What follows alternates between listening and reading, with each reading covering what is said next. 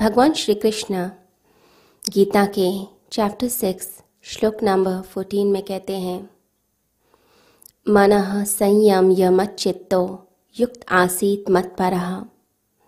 अपने मन को संयमित करके, चित्त को मुझमें लगाकर, मुझे ही परम लक्ष्य मानो।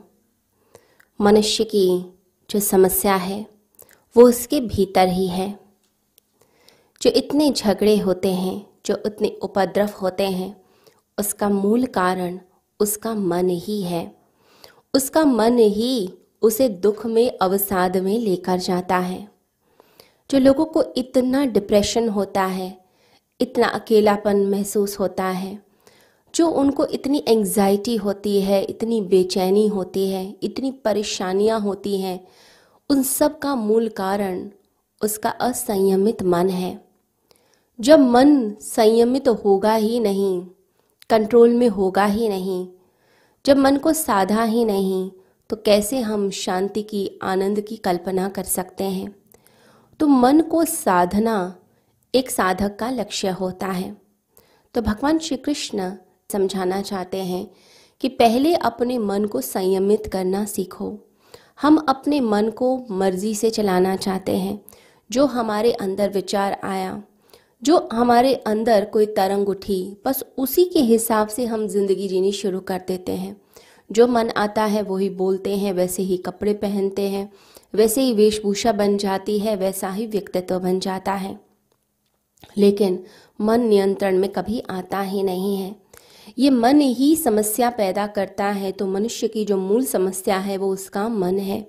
और मन के जो रिएक्शंस होते हैं जो हम इन संसार में देते हैं, कोई परिस्थिति आती है और हम जब उसका उत्तर देते हैं, उसका रिस्पॉन्स देते हैं, वो हमारा जो रिस्पॉन्स है, जो हमारा रिएक्शन है, वो बताता है कि हमारी जो माइंड की स्टेट है, यानी मन की स्थिति हमारी कैसी है।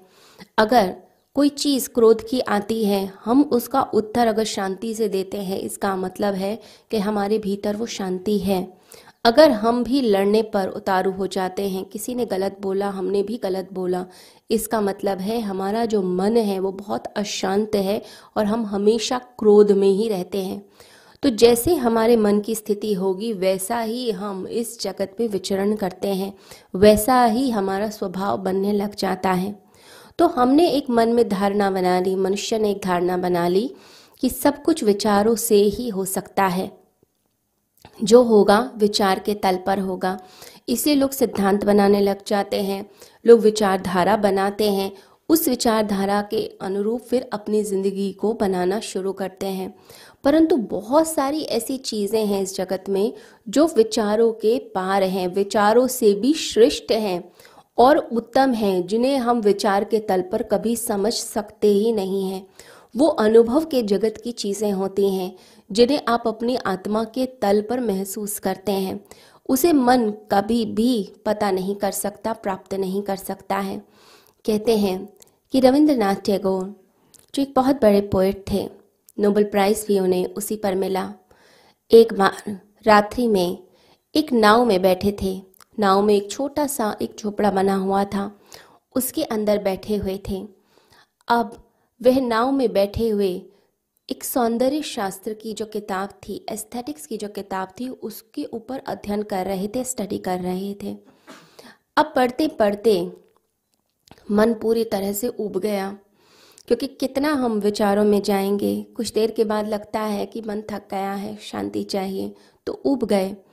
एक छोटी सी मोमबत्ती उन्होंने जला रखी थी, उस मोमबत्ती को भी बुझा दिया। जैसे ही मोमबत्ती को बुझाया ऐसा लगा जैसे कि कोई क्रांति हो गई, कुछ अद्भुत घटना घट गई। जो चंद्रमा का प्रकाश था, वो बाहर से भीतर झोपड़े में आने लग गया। उसकी जो चांदनी थी, उसकी जो किरणें थी, वो पूरी तरह से अंदर आ गई। जैसे ही उन किरणों को रविंद्रनाथ टैगोर ने देखा, उनका जो ध्यान है, वो पूर्णिमा के चंद्र के ऊपर चला गया और वो उस चंद्र की सुंदरता को देखते ही रह गए। वो सोचने लगे कि मैं कहाँ इन किताबों में उलझा हुआ था।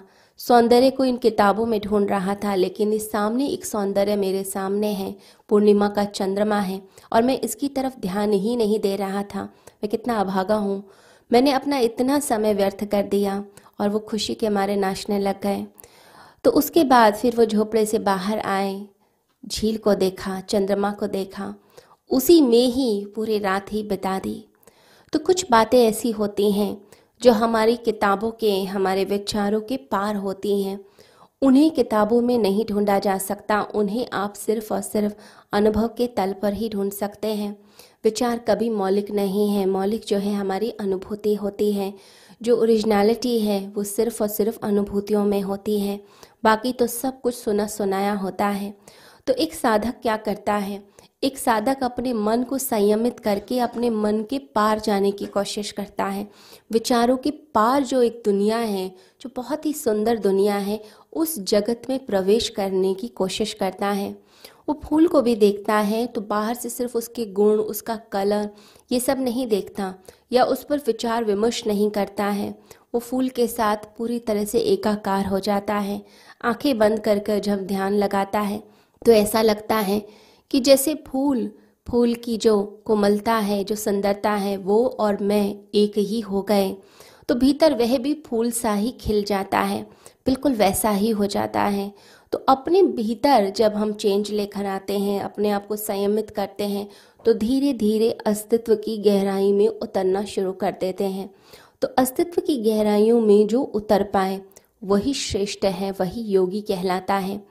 तो मन जो इंद्रियों के माध्यम से बाहर भटकता रहता है, उस मन को संयमित करना बहुत ज़रूरी है।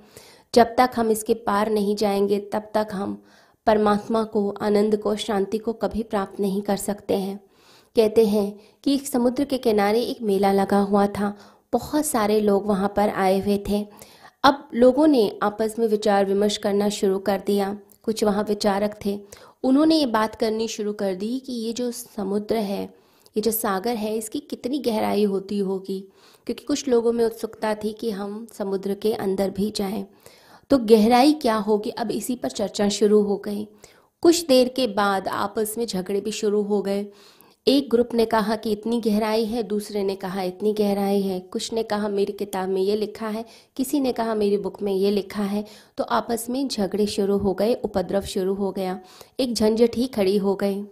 तो आपस में सब यही विचार कर रहे हैं कि गहराई कितनी है, परंतु कोई भी समुद्र की तरफ़ जाने को तैयार नहीं।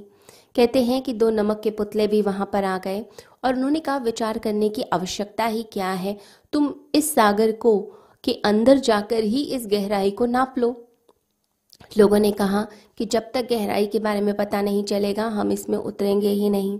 यही हाल होता है एक व्यक्ति का जो मन के तल पर जीता है। वो कहता है, जब तक कि ईश्वर समझ नहीं आएँगे, ईश्वर का पता नहीं चलेगा, तब तक हम भक्ति नहीं करेंगे, तब तक हम श्रद्धा नहीं करेंगे। जब तक प्रेम का पता नहीं चलेगा, तब तक प्रेम नहीं करेंगे। जब तक जीवन का पता नहीं चलेगा, तब तक हम ठीक से जिएँगे ही नहीं। तो वो सब उलझे रहते हैं। तो कहते हैं कि उन दो नमक के पुतलों ने कहा कि हम ही चले जाते हैं। उन्होंने सागर में छलांग लगा दी और कहते हैं जैसे जैसे गहराइयों में वो उतरते चले गए वैसे वैसे वो पिघलते भी चले गए। और जब पूर्ण रूप से गहराई को छू लिया तो वह पूर्ण रूप से पिघल ही गए, वह खो ही गए। तो जो मन के तल पर जी रहा है, जो विचार के तल पर जी रहा है, वो सिर्फ़ बातें ही कर सकता है, वो समझा सकता है। लेकिन जो अस्तित्व के तल पर चला जाता है, वो फिर खो जाता है।